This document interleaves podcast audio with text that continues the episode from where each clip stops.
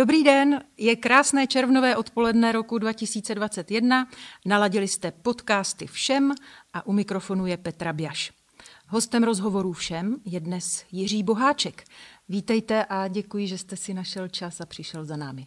Dobrý den, děkuji za pozvání. Jiří Boháček je absolventem Filozofické fakulty Univerzity Karlovy, studoval strategický marketing, marketingový výzkum, sociologické teorie a textovou lingvistiku. Doktorát získal v roce 1998 na katedře sociologie Filozofické fakulty Univerzity Karlovy a v praxi dlouhodobě spolupracuje na projektech marketingových výzkumů pro Škoda Auto. Na všem se s doktorem Boháčkem setkáte u předmětů z oblasti marketingu a sociologie. Mě by zajímalo, kdy jste poprvé stanul před studenty jako lektor. No tak poprvé to bylo v roce 97.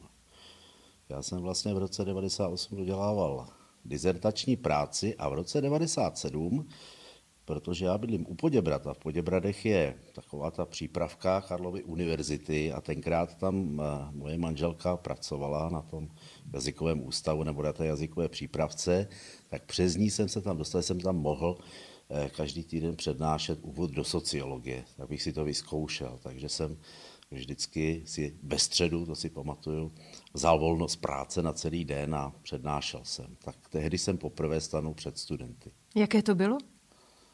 No tak ze začátku jsem nevěděl, jak to mám dělat, tak jsem si na katedru pokládal hodinky, abych eh, se vešel do toho času a navíc tehdy se psalo eh, křídou na tabuli.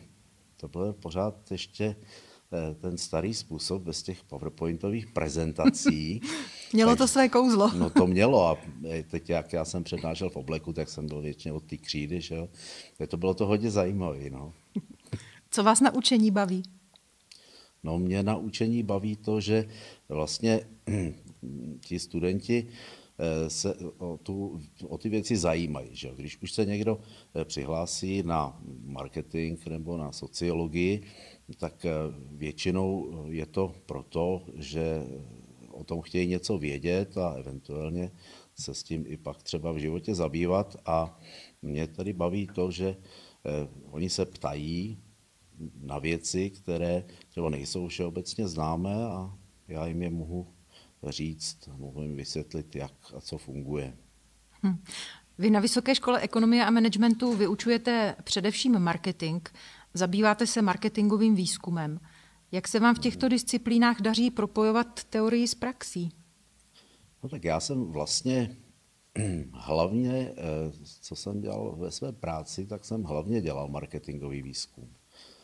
Eh, ještě vlastně na začátku, když jsem, eh, když jsem vyšel ze školy v roce 93, tak moje první zaměstnání bylo vlastně v agentuře marketingového výzkumu. A eh, tam jsem se vlastně vůbec s tím seznamoval, protože ve škole začátkem 90. let sotva kdo věděl, co je to marketing a marketingový výzkum, to už eh, vůbec byla velká neznámá, takže tam jsem se to prakticky naučil. No a potom jako brand manager Škody Auto jsem měl na starosti marketingový výzkum a tady ve škole eh, ho učím v podstatě to, eh, co i dělám, protože pořád ještě na těch marketingových výzkumech se podílím, takže i studentům mohu říct, co zrovna teď se dělá jo, jak, jak, jak se ty metody posunuly a tak. To je ideální propojení tedy. E, jak dlouho učíte už na všem? No to bude deset let. Deset let, ano. Já jsem si začal někdy v roce 2011. Mm-hmm. A když se jako studentka Vysoké školy ekonomie a managementu přihlásím na nějaký z předmětů, který Jiří Boháček vyučuje, na co se můžu těšit? Co mám čekat? No, e, můžete čekat eh, eh, hodně eh, učení. Dobře, to tak nějak předpokládám na vysoké škole, ale máte vy nějaké svoje, nevím, metody, specifika, něco, co opravdu velmi rád studentům předáváte, s čím rád pracujete? Ano, já se snažím, ať v tom marketingu nebo v té sociologii, protože už jsem toho taky hodně dělal, tak je, je učit tu praktickou stránku věci. Ono samozřejmě nějaká, nějaký základ té teorie musí být, aby studenti věděli, o čem se vlastně mluví, ale potom, když přijdou někam do práce, do zaměstnání přijdou, tak tam po nich většinou nikdo žádnou teorii nechce. A marketing je vlastně, to je vždycky učím své studenty, marketing je vlastně řemeslo. Musí se umět udělat. Takže eh, já učím na příkladech. Příkladech, reálných příkladech z praxe. Jo? To, co se povedlo, ale taky to, co se nepovedlo. Protože jak se říká, chybami se člověk učí a nejlépe je učit se chybami druhých. Chodí za vámi studenti, když potřebují poradit s něčím, co ve svém oboru, v práci nebo ve firmě sami řeší? No je, je. V podstatě je to tak, že drtivá většina těch, ať už seminárních prací nebo závěrečných prací, co vedu, tak jsou vlastně mm, práce s firem, ať už kde ty studenti pracují, nebo dokonce jsou to i jejich firmy, jo, pokud jsou to podnikatelé a mají vlastní firmu. No a tu práci dělají proto, aby eh, vyřešili nějaký problém, nebo aby eh, zlepšili výkon té firmy, aby dokázali prodat nějaký nový produkt. A eh, musím říct, že hodně z nich třeba potom, když už měli dávno obhájenou závěrečnou práci a tak, a zase jsme se potkali, tak třeba říkali, no a já jsem na tom produktu třeba vydělal peníze, nebo já jsem na tom produktu rozjel firmu. To mě potom velice těší, že, jo, že ta práce měla skutečně smysl. Eh, vy jste se zmiňoval o závěrečných pracích. Eh, rozumím tedy dobře tomu, že můžete i vést eh, bakalářské a diplomové práce, případně oponovat? Ano, ano, ano. To tady většinou dělám. No. jak, jak vás tady tato činnost baví? Co vám to dává? Nebo... No, baví. Řekl upřímně, eh, ono číst 20, eh, jo, během třeba 14 dnů, zrovna teď jsme odevzdávali posudky, jo, tak prostě přečíst 20 prací, eh, vlastně od rána do večera čtete, že jo, čtete, čtete a ty věci hlavně v té teorii se opakují. Ale zajímavé to začne být v té praktické části, protože to je po každé jiná firma, po každé jiný trh, po každé jiná situace. A teď, jo, takže já se tam i hodně věcí dozvím, protože pochopitelně já nevím, jak to třeba je, já nevím, na trhu s květinami, které se jmenují kokedami. To je reálný příklad. No ano, kokedami, o. kokedami. No, to Krása, je, to zní tak japonsky trošku. To je, ano, je to nějaká taková japonská květina, která je ne, nebo bonza, no bonzaj to asi není, ale je to vlastně květina, která je e, zadělaná nebo koření v takovém e, kořenovém balu, který má tvar koule, mm-hmm. jako zastřížený a většinou to někde visí v prostoru. Takže v prostoru na šňůrce, vlastně od stropu vám visí koule zelená a z toho roste nějaká kitka. Jo. Jo, takže to se třeba dozvídám takovéhle věci, co všechno existuje. Jo, Obohacující v skutku. Obohac, co, co všechno, ano, jaké různé všechny produkty jsou. To mě, to mě naprosto fascinuje. No. Pojďme od eh, květin a rostlinné říše do úplně jiného oboru. Vy máte dlouholeté zkušenosti z marketingu v oblasti automotiv. Spolupracujete s Mladoboleslavskou Škodovkou, pro kterou teď děláte mezinárodní výzkumy zákaznické spokojenosti. Můžete porovnat, jak pracují marketéři u nás a jak třeba v jiných evropských zemích nebo i ve světě? Hmm, tak eh, úplně všechny ne tedy. Já znám především to, jak pracují marketéři u nás, jak pracují v Německu, eh, ještě tak ve Velké Británii, kde jsme hodně s nimi spolupracovali. Hmm, no a eh, já bych řekl, že jsou takové, takové dva hlavní proudy. Ten který jsem si pracovně nazval německý, je systematický. To znamená hodně analýzy, hodně čísel, hodně tabulek, všechno prostě eh, do puntíku mm, zaznamenané a odvozované a, a tak dále a tak dále, odsouhlasované. Eh, a druhý takový ten, který jsem si nazval pracovně americký. Eh, to je spíš jako umění. To znamená, je tam hodně improvizace, intuice, eh, rizikových rozhodnutí také. Jo? Ale zase na druhou stranu eh, stání si za svým, tak říkajíc. Jo? To znamená, rozhodnu a jdeme tudy. a pojďte za mnou. Že? Zatímco ten německý systém je takový, no ze všech analýz vyplynulo, že a tudíž se budeme řídit těmito analýzami.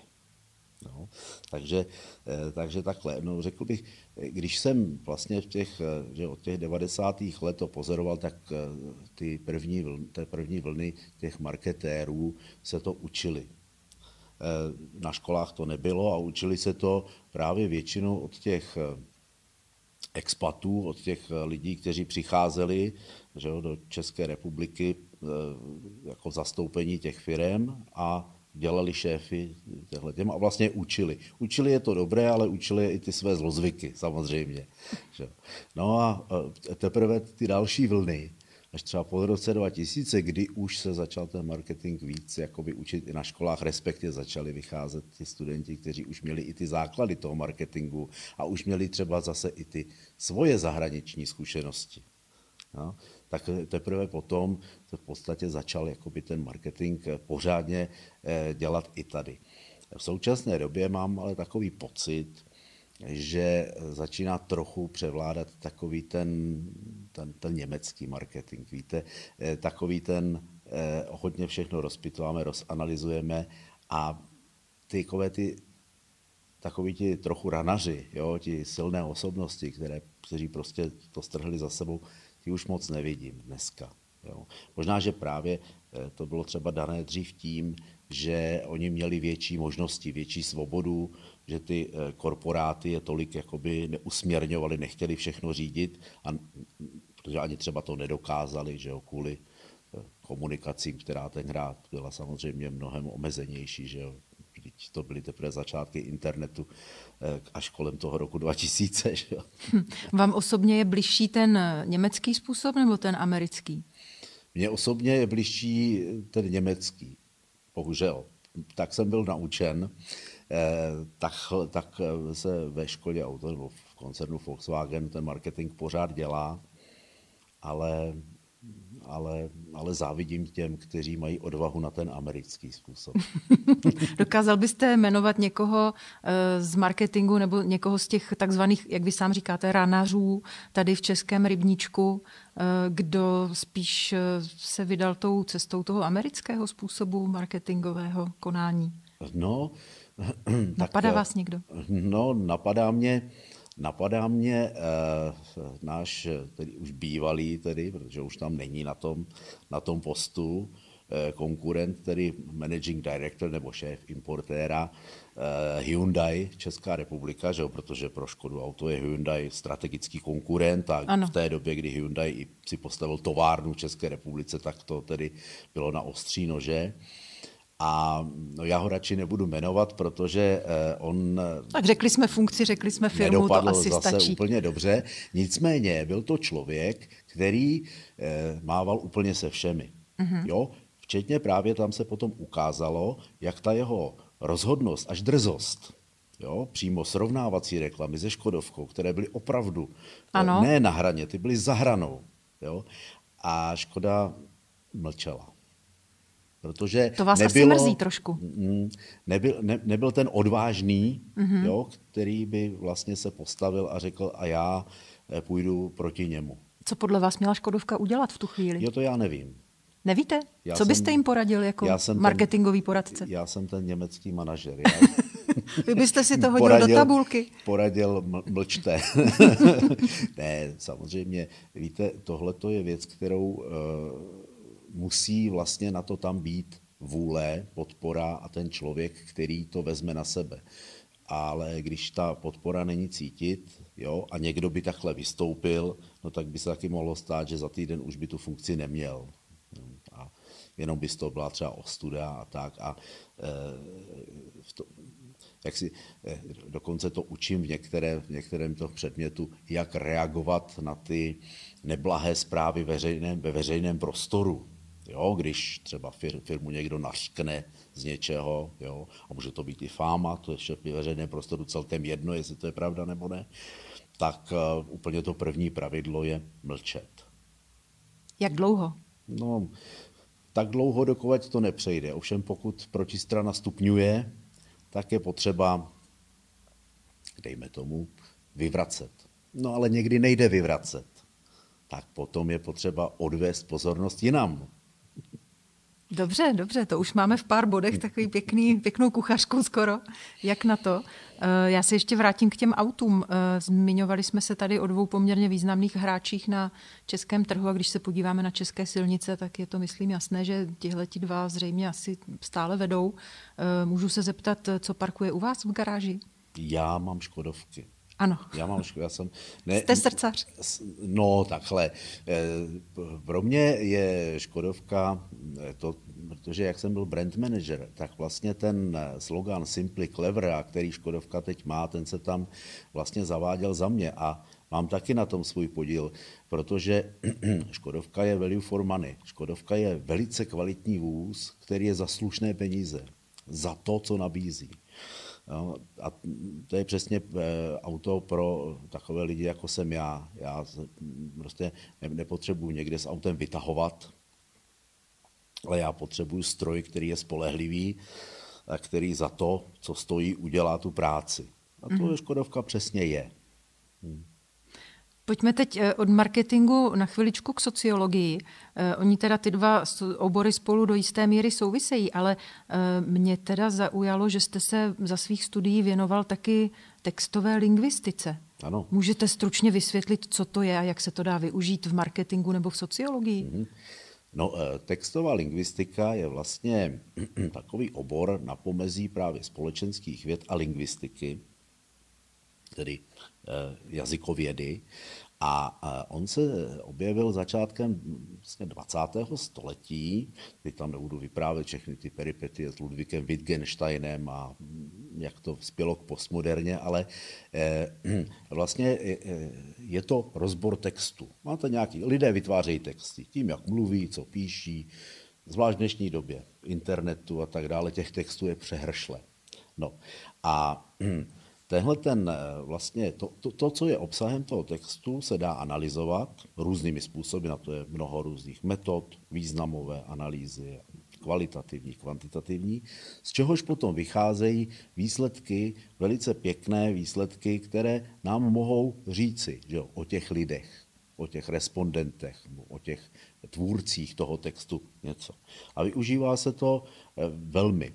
Mm, třeba eh, v podstatě takzvaná postmoderní filozofie nebo postmoderní sociologie je na tomhle založena. Ta dokonce tvrdí, že eh, text je alfa a omega, že přesně odráží to, co lidi jsou, co si myslí a tak dále. Je to zachyceno že sociologie je vlastně pozitivistická věda. Ono potřebuje nějaký ten materiál k té analýze. Na rozdíl od filozofie, kde filozof prostě uvažuje, skládá ty své myšlenky. Filozofie, eh, tak sociologie prostě počítá slova, jo, zkoumá vztahy mezi nimi a tak dále. Takže textová lingvistika je v tomhle tom. No a pochopitelně využívá se eh, v marketingu eh, velmi, protože v podstatě hm, zpracování výstupu kvalitativního výzkumu, jo, takových těch skupinových diskuzí, nebo i hloubkových rozhovorů, a nebo vůbec textů, které jsou dneska na sociálních sítích kdekoliv, tak se musí nějakým způsobem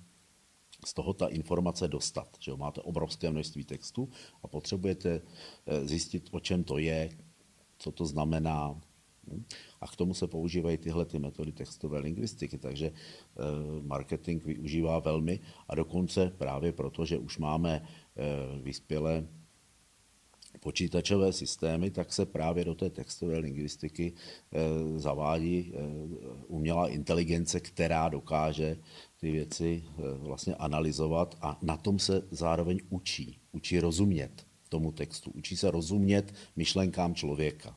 Mm-hmm. Takže to je spojeno s textovou analýzou. Vy to využíváte sám, když přednášíte o marketingu? Také někdy. Také někdy, když eh, ne, ne ani tak tady, ale já přednáším na eh, Karlově univerzitě, na moji alma mater, na katedře sociologie a tam vlastně přednáším to téma sociologie a ideologie.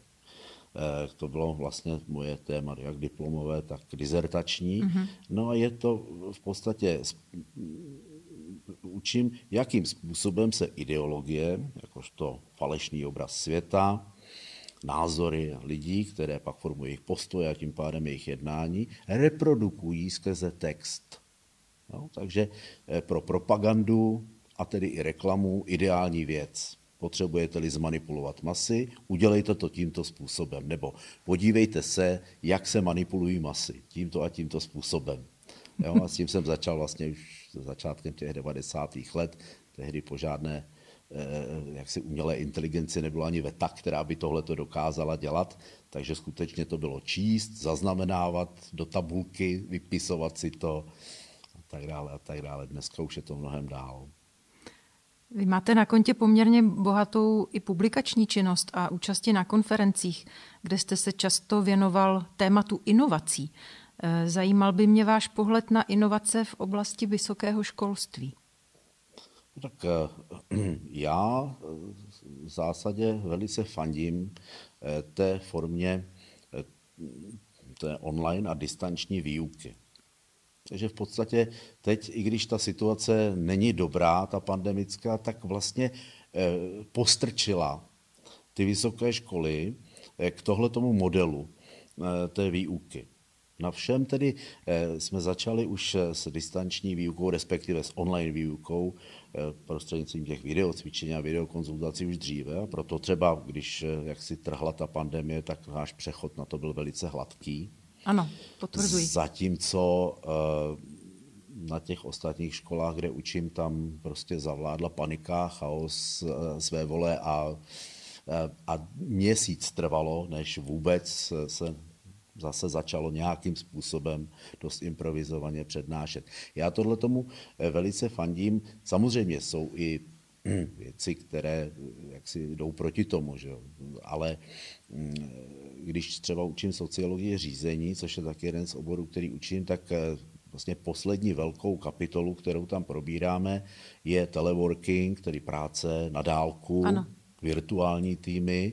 A já vidím, že v podstatě eh, zrovna v téhle branži, to znamená ta ekonomie, eh, marketing, eh, jo, prostě práce kancelářská, se čím dál tím více přesouvá stejně na ten vzdálený přístup pracovní, na ten teleworking, na ten home office. Má to obrovské výhody, jak pro toho pracovníka, tak pro toho zaměstnavatele, nakonec pro tu firmu, tak pro celou společnost. Vezměte si jenom třeba a to eh, už kdysi dávno říkal a sociolog Alvin Toffler, že vlastně my jako lidé děláme hm, každý, každý den eh, jako eh, obrovskou chybu nebo, nebo nesmyslnou věc, že stěhujeme každé ráno eh, stovky milionů lidí do práce a pak je zase odpoledne stěhujeme ty stovky milionů lidí zpátky. Proč? Jo? No možná, aby pobyli spolu. Aby pobyli spolu. Hm. Mohli by pobít spolu tam, kde bydlí. Nemuseli by kvůli tomu jezdit 100 kilometrů daleko. Eh, víte, co mám na mysli? Eh, ten offline svět přece jenom to osobní setkávání, ta osobní hm. interakce si myslím, že je do jisté míry nenahraditelná. Jak se na to díváte vy? No je nenahraditelná samozřejmě. Eh, dneska ještě navíc ta technologie není taková, aby zprostředkovala úplně ten osobní kontakt. Že ano, pořád je to eh, malá hlavička někde na počítači, pořád je to hlas, který je někdy zkreslený, eh, ten člověk tam prostě není. Eh, ovšem nevylučuji, že tím, jak se budou ty technologie vyvíjet, že, hm, a to také říkám studentům, že se může stát, že propojením právě tohletoho a dejme tomu holografie nebo virtuální reality se vám najednou v tom vašem prostoru, v tom vašem eh, ofisu začnou objevovat ti avataři, kteří s vámi budou interagovat jako živé osoby. No. Ale samozřejmě mm, pořád eh, my jako lidé, že jsme skupinoví tvoři, tak jsme se vyvinuli a potřebujeme ty druhé, potřebujeme jejich fyzickou blízkost. Takže možná ani v době avatarů a holografických projekcí eh, pořád ten osobní kont, jo, dokonalé iluze, tak říkajíc, pořád to nebude ono, bude to pořád jenom iluze. Hmm. Jak se vám učilo v té době karantény, kdy jsme všichni museli sedět doma a vlastně jediným nástrojem, jak se potkávat s lidmi, nebo téměř jediným, eh, byl ten monitor počítače a nějaká sluchátka s mikrofonem, kamera? Hmm. No, mě se učilo, abych se přiznal dobře.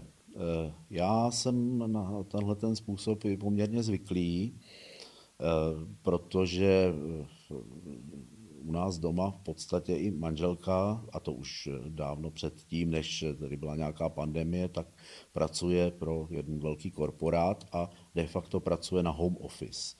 Takže pro vás to zase taková jo, změna nebyla? Syn e, taky, jo, respektive ten mladší syn, ten s tím vlastně začal, víte. E, on začal hrát ty onlineové hry, no a takže to je, sedím u počítače, hraju panáčky a moji kamarádi jsou buchví kde vlastně, je různě po světě a hrají si jakoby se mnou. Eh, je to o, o zvyku.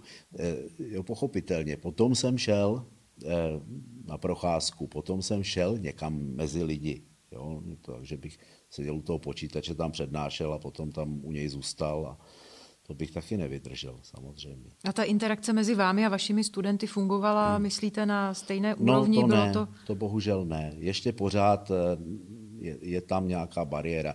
Protože přece jenom, když jste v té učebně, můžete mezi ty studenty dojít. A když tak říkají, jsou tuzí a nereagují příliš, tak je můžete, tak je můžete nějakým způsobem probudit.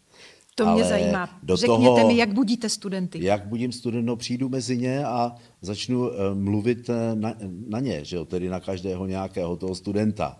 Jo? Na no to samozřejmě pak jako už mu nedá, že jo, aby něco neřekl. Kdežto u toho počítače, eh, že jo, ty tam vlastně schovaní, tak říkajíc. Ano, no. nemusí být ani zapnutá kamera. Tak, nemusí být ani zapnutá kamera. No a tím pádem, i když třeba říkám, a co na to říkáte vy, Jméno, jméno.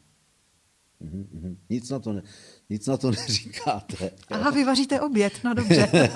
no to já nemůžu vědět. Jo. Vím, že některé školy, jedna, jedna škola, myslím, že VŠ, ano, VŠE, tak tam, jenomže ten kurz byl malý, tam bylo šest lidí. A ti teda museli mít zapnuté kamery. To znam, a museli tam být, jo, protože ano. to bylo zkrátka vidět. A je pravda, že se víc zapojovali. Jo, protože přece jenom uh, viděli, že je na ně vidět a nemohli si tam, já nevím, jo, chodit pryč nebo něco takového. Jo. Mm. Stejně tam museli být, tak, tak, eh, tak interagovali. Myslím, že jim to tam i, jakoby, že jim to říkali na té škole, ať, ať teda se zapojují, jo, ať taky něco řeknou, nejenom čekat, až se jich někdo zeptá, že jo že to není základní škola, kde se říká nemluv, nejsi-li tázán. to už je tady vyloženě nežádoucí, řekla bych. No. Eh, na co se vás studenti při přednáškách nebo cvičeních nejčastěji ptají? Eh, no tak jak u kterých, že jo? Tak když přednáším eh, marketing, hlavně tu strategii a výzkum, no tak se mě ptají na ty věci o Škodovce. To je, samozřejmě zajímá, že jo, co a jak tam se děje zrovna teď, nebo jak, jak to bylo, když se třeba vyvíjelo nějaké auto a, a, a jak je to s tou konkurencí a tak, jo, to samozřejmě zajímá. Když mám eh, přednášky, které se eh, týkají sociologie, no tak se mě zase ptají na ty věci eh, z tady českých třeba sociologických luhů a hájů, jo, to znamená třeba na na Kellera, že jo, s kterým se trochu znám, eh, nebo na eh, že jo, sociologii na Karlově univerzitě, že jo, na, nebo na FSV, na, na žurnalistice, že jo, co tam kdo jako dělá na sociologický ústav, co tam kdo dělá a tak. No. Takže na, na takovéhle věci. Jo? Většinou, většinou e, je, zajímají tyhle. No a potom se samozřejmě zeptají, když jako zrovna nerozumí nějakému tomu pojmu nebo nějaké té teorii. Ale většinou se ptají na ty věci takhle jako kolem. Jo? Zvláště tedy dálkaři. Přece jenom, že jo, už jsou to jaksi dospělí lidé, jak si neříkám, že deňáci nejsou dospělí, ale zkrátka jsou to lidé, kteří už někde pracují a už jim mají třeba svoje děti a tak dále. Ano, tak... studenti kombinované formy studia. Ano, ano, hmm, jo, hmm. takže... takže vy vyučujete i kombinované, i prezenční. Ano, ano, ano, Vidíte tam nějaký zásadní rozdíl mezi těmito dvěma skupinami studentů? No jistě, jistě. ti kombinovaní že jsou, tak říkají, elokventnější, to znamená, oni se méně stydí, eh, že jo, přece jenom máme k sobě věkově blíž, eh, takže a mají třeba právě z té své práce, jo, že se mě ptají na věci, které zrovna řeší třeba v práci, se týče marketingu nebo sociologie řízení. Že jo, třeba něco, něco, něco říkám, nějak se řeší, já nevím, třeba nějaká šikana na pracovišti nebo něco takového a jak se ti lidé chovají a tak a najednou někdo řekne, no a to přesně u nás bylo a teď že začne vyprávět příběh eh, z té firmy. Jo. Mm. Zatímco u denních studentů samozřejmě oni nemají ty zkušenosti, že vyšli z, vlastně z toho gymnázia nebo z té střední školy a teď e, jsou rok, dva na té vysoké škole, takže eh, s nimi spíš, eh, že se můžu bavit o věcech, které jaksi jsou z toho jejich světa. No ale ten už je mi přece jenom trochu vzdálenější a nebýt toho, že mám eh, jaksi poměrně asi tak děti, svoje, svoje syny asi tak ve stejném věku, jo, tak bych vůbec nevěděl.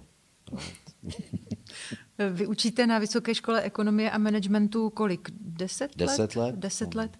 Eh, dokážete srovnat studenta před deseti lety a studenta teď, když vezmeme třeba ty prezenční a ty kombinované? Je tam nějaký rozdíl? Všiml jste si něčeho, že se něco někam posunulo? Neposunulo. Já myslím, že je to pořád stejné, že studenti jsou stejní. Jo, co se říká, jsou třeba někteří, ně, někteří jo, třeba slyším v médiích, že studenti jsou nějak čím dál hloupější, nebo že mládež je čím dál hloupější, roztěkanější, něco. Vy ten jo, dojem nemáte? Ne, nemám ten dojem. Vůbec ten dojem nemám. Myslím si, že jako průměru je, jsou pořád jakoby stejní. Jo? A i jako jsme byli my, že já tam prostě ten rozdíl nevidím. Možná, že je to tím, že mám s těmi studenty vlastně ten kontakt neustále. Takže třeba tu změnu si neuvědomuji, že kdybych učil před deseti lety a teď znovu, tak bych třeba ten rozdíl viděl. Ale takhle ho nevidím, jo? že se třeba jako mění postupně. A já si myslím, že se nemění. Hmm. Ani v tom uh, učení, v tom virtuálním prostoru, nebo? Jo, tak v tomhle tom ano, v tomhle tom ano. To, ale tak ono to bylo asi tím, že eh, před těmi dlouhými lety, my jsme, a teď si přesně nepamatuju, my jsme začali na všemu s těmi video cvičeními, no to už bude určitě takových pět, šest let možná, no na to letí. A pochopitelně ze začátku to pro mnohé studenty bylo vlastně technický problém. Jo, pamatuji si, jak to bylo vždycky. Eh, jako, já se neumím přehlásit, mně to nefunguje, jo, tohle mi nefunguje, mikrofon mi nefunguje. Dneska je to jo. rutina. Když to dneska, když se hlásí především ty individuální konzultace, tak skoro nezaznamenávám problém, že mi někdo se nedokázal přihlásit, neobjevil se tam na té obrazovce v té chvíli, kdy tam má být a nemluvil. Hmm. Jo, zatímco dřív to bylo ještě, že jsme si volali telefonem a já jsem navigoval, kde co mají zmáčknout, jak se tam probít do toho. Je pravda, že ten první software nebyl nic moc, eh, jo, tím, jak vlastně se ty softwary vyvíjejí, tak dneska jsou i mnohem robustnější, nepadá to, jo, jako dřív na, na, té, na té paměti, takže a taky, a taky už se s tím více jakoby zžili, že už to není eh, vlastně velká neznámá. Já vím, že byli někteří studenti, kteří i tenkrát, jo, když se tam poprvé přihlásili, tak se obávali, že mu to nebude fungovat a že tohle to. A i možná taková nějak, takový nějaký ostych, eh, že vlastně jakoby volá tomu profesorovi jako domů.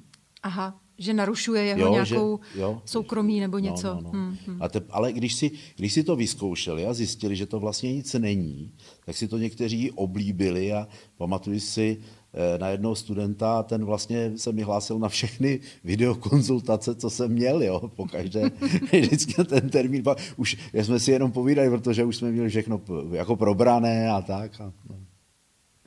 Eh, já jsem schválně se zmínila o, o tom tématu toho virtuálního prostoru. Já jsem zaznamenala, že vám ta virtuální realita eh, něčím učarovala. Povězte mi trošku víc. Jste mi naznačoval, že jste se studenty eh, byl ve Virtuplexu, což je taková laboratoř virtuální reality tady v Praze. Můžete o tom nějak krátce pohovořit, čím vás to chytilo za srdce? Mm-hmm. No, dokonce tahle ta laboratoř, ten Virtuplex je jak oni říkají, největší virtuální reality laboratoř ve střední Evropě. No, někdy říkají v Evropě. Největší tedy rozlohou. Jo? Oni mají velikou halu, to skutečně jako, vlastně, jako jsou takové ty logistické haly, jo? si to prostě představit prostor mnoha set čtverečních metrů, která je prázdná.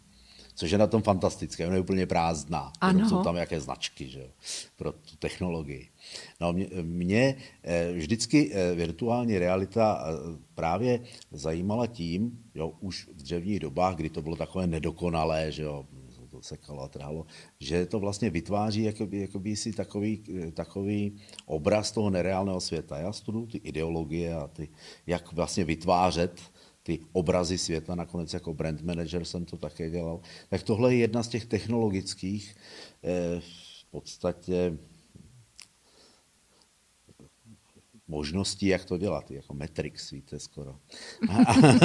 to je krásná představa. ale, ale to, že jsem, to, že zrovna Virtuplex a to, že jsem tam šel se studenty, to je proto, že můj starší syn eh, tam pracuje, že on začal ve výzkumu eh, trhu také jako já, protože mám ekonomickou školu a, a vlastně byl tam jakoby ten jejich styčný dostojník právě pro ten Virtuplex a teď už tam pracuje jak, jaksi na, na plný úvazek, no a tím pádem eh, tam mám přístup, že jo, protože vždycky, když potřebuju, tak řeknu a přijdu tam buď s nějakým kamarády, nebo tady eh, jsem tam vzal studenty, no a eh, Studenty marketingu. Studenty marketingu. Hm. A co jste a, tam simulovali za situace třeba, nebo co tam, co tam vznikalo za situace?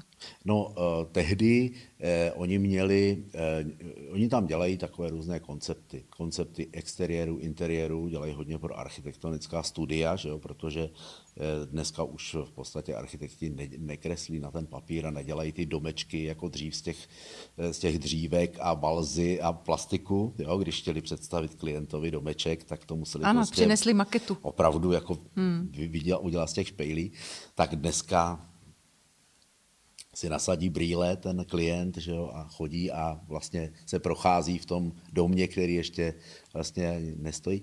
Eh, potom se tam dělaly také klinické studie na nové vozy, jo, to znamená, že tam automobilka měla teda že jo, koncept nového vozu, do kterého který se dal kolem a dalo se tam i nastupovat různě do něj a, a něco i ovládat. No tak tohle to jsme tam všechno ukazovali, protože to jsou vlastně ta využití pro eh, marketing. Že jo? Když si vezmete, že jste architektonická firma a chcete nějakému klientovi eh, prodat teda eh, velice dobře ten svůj projekt, ať už se jedná o dům nebo dokonce o celé areály, tam byly areály továren jo, celých, do detailu, no tak pochopitelně tohle je úžasné, protože vlastně ukážete už ten produkt hotový. Jo, jediná nevýhoda je, že se na to nedá šahnout. Ale už to, že to člověk vidíte, vidí, tak... Ano, hmm, hmm. Opravdu, opravdu si připadáte, že jste tam. Jo? Na, nakolik už dneska je ta technologie tak dobrá, že ten, ten vizuální dojem je naprosto dokonalý. Jo? Do, de, do detailu. Do, dá se jít až opravdu do detailu. Jo? Že od toho, že vidíte velikou budovu, až potom, že eh, tam jdete a vidíte, že na klice je něco napsáno, nebo že jsou tam nějaké vrypy, nebo nějaká textura, nebo něco takového. No. Pak ještě můžete jako, jakože zmáčknout a otevřou se dveře, takže to je jaksi další věc. To mě na tom vlastně učarovalo, nebo u těch aut.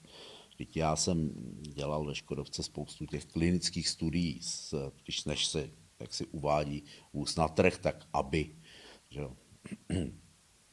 byl pro zákazníky atraktivní, tak se ta studie nejdříve představí tedy Eh, respondentům, kteří ho ohodnotí a pak se ještě to auto předělává různě. Dolaďuje. Dolaďuje. Hmm. Jo, někdy, někdy tedy bohužel třeba se už ani nedolaďuje, protože propadne, to se také stává. Jo, ano, dost těch aut vlastně skončilo jenom jako model a nikdy se na trhu neobjevili, co jsem viděl.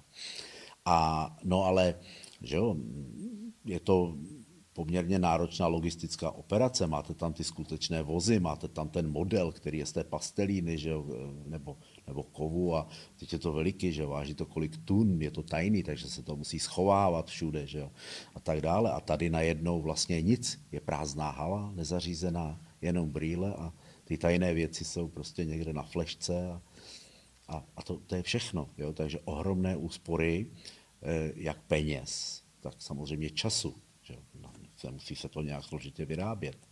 A jak říkám, no, jediná nevýhoda je zatím, že se na to nedá sahnout. No nicméně myslím, že je to velmi, velmi pěkné zpestření toho studia, že studenti určitě i tuto možnost eh, vítají, hmm. je to něco nového. A... No, já si myslím, že eh, že mnoho studentů, když bude dělat v té marketingové branži, tak se právě s tou virtuální realitou bude čím dál tím více setkávat. Vidíte no, v tom budoucnost? Rozhodně. Vidím, dneska ten Virtuplex má téměř každý den je tam nějaká firma. Včera tam zrovna byl McDonald's. Co myslíte, že tam zkoumali? No nevím, promítali hranolky s hamburgerem? No to úplně ne.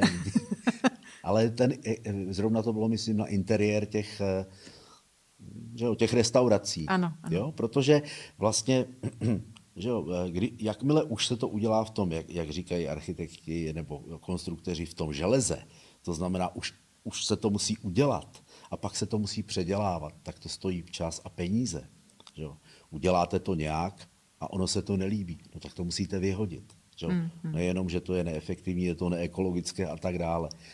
A, je to pomalé. Když to tady promítá si a můžete si to přímo, přímo tam vlastně měnit.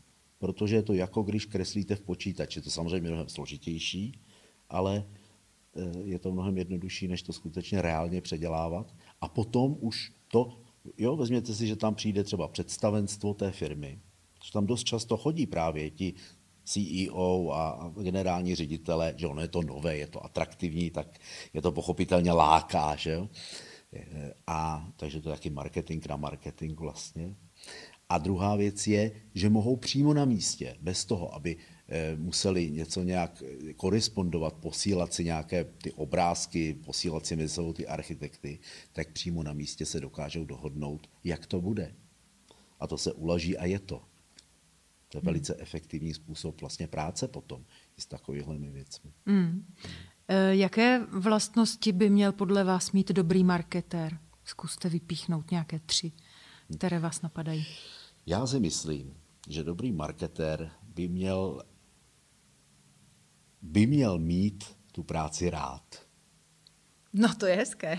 no, to, to si myslím, že je asi nejdůležitější. Protože nemyslete si, eh, mezi třeba sociologi nebo společenskými vědci nebo i ekonomy, eh, jo, eh, najdete hodně z těch, a dokonce to i píší v různých knihách, že vlastně marketing je podvod, že to je vlastně něco, co eh, jde proti svobodě zákazníka. Eh, pamatuji si na knihu Johna Kenneta Galbraitha Společnost hojnosti, už z roku asi 1950, nebo kdy to vydal. No a tam řekl, že reklama, tehdy se o marketingu ještě tolik nemluvil, že reklama vlastně bere americkému spotřebiteli svobodu. Proč? No, protože ho zmanipuluje a tím nedá mu ty pravé informace. Jo.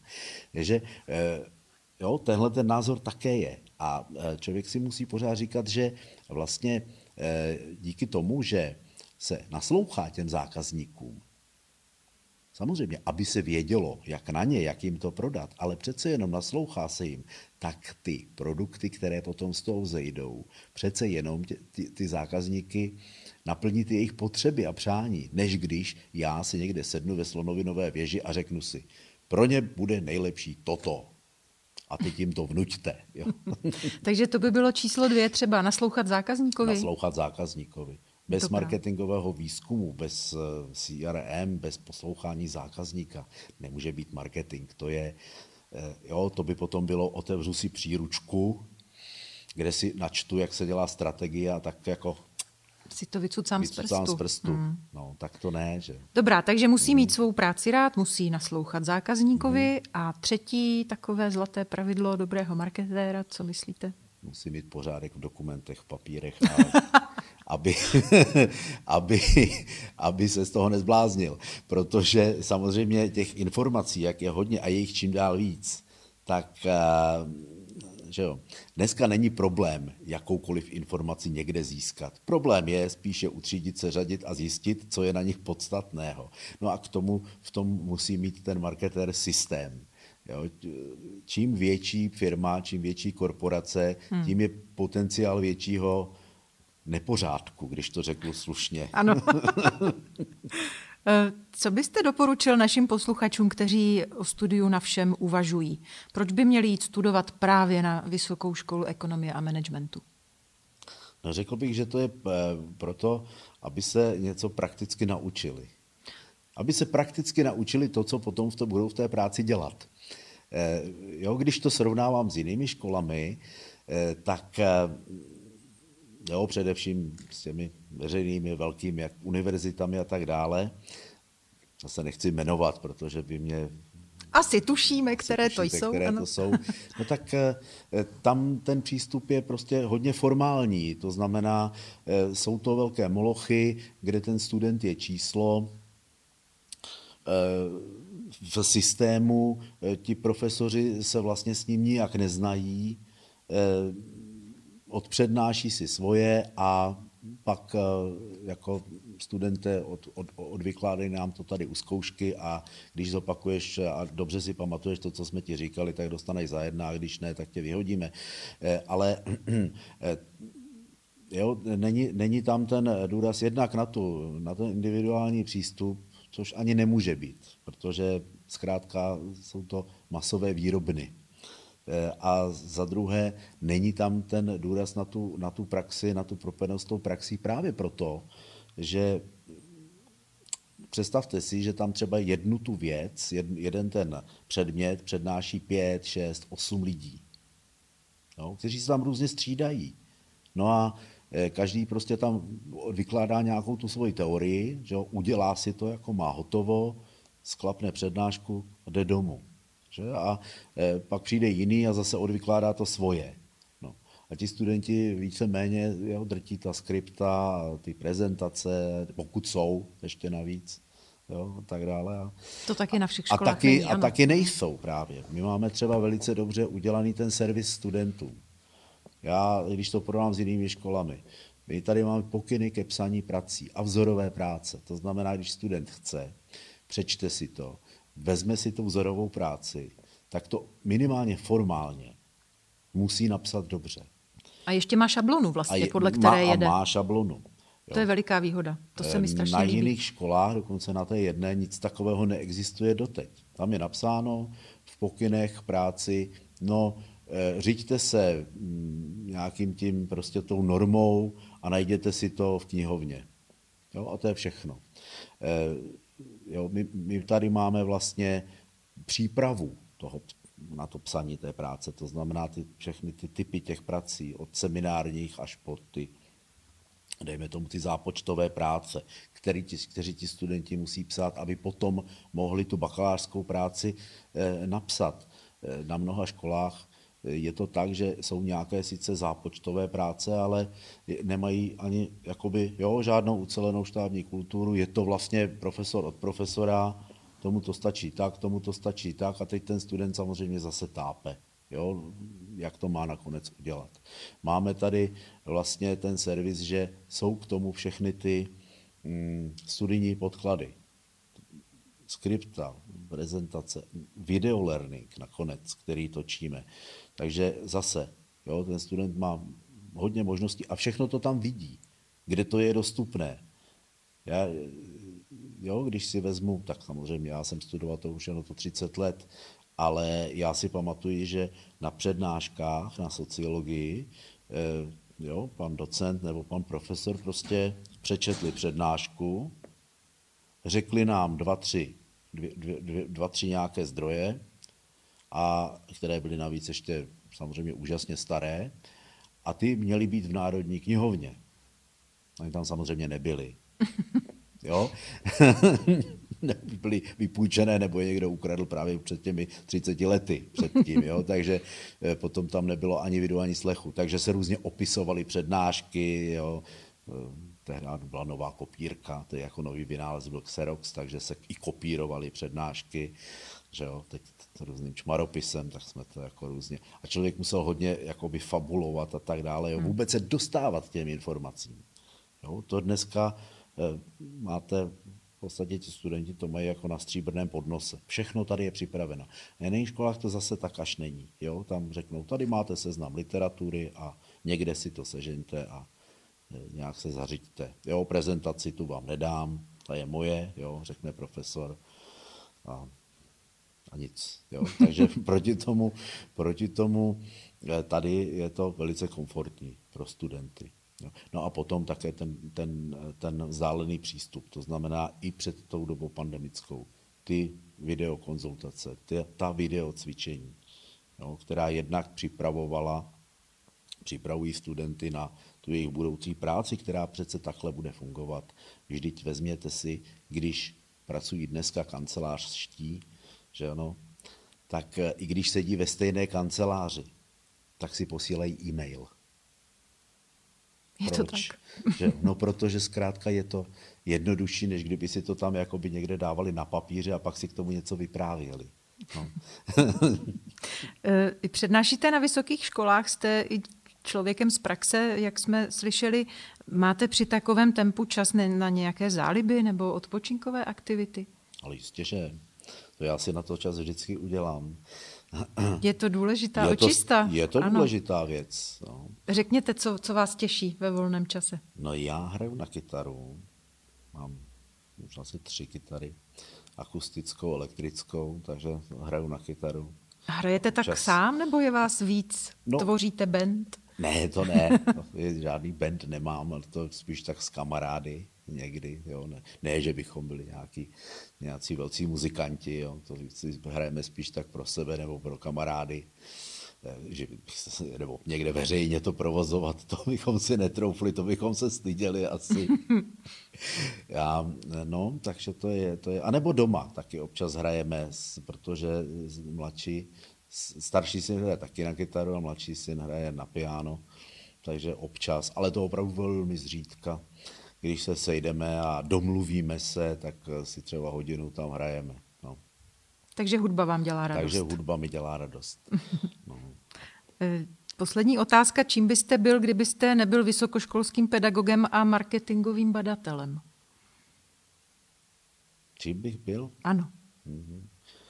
No tak asi bych byl něčím jiným, no ale... Čím jste chtěl být, když vám bylo... chtěl být? No, třeba když vám bylo 10-11. Prezidentem. A, ah, no prosím. Ano, jsem chtěl být prezidentem. A něco z toho snu přetrvalo? Ne. Ne. Pak jsem dospěl a zjistil jsem, že není o co stát. tak já vám velmi pěkně děkuji za rozhovor. Děkuji moc, děkuji moc. Hostem rozhovoru všem byl Jiří Boháček z katedry marketingu Vysoké školy ekonomie a managementu. Já jsem Petra Bjaš, děkuji, že jste si podcasty všem našli a budu ráda, když o nich dáte vědět taky svým známým.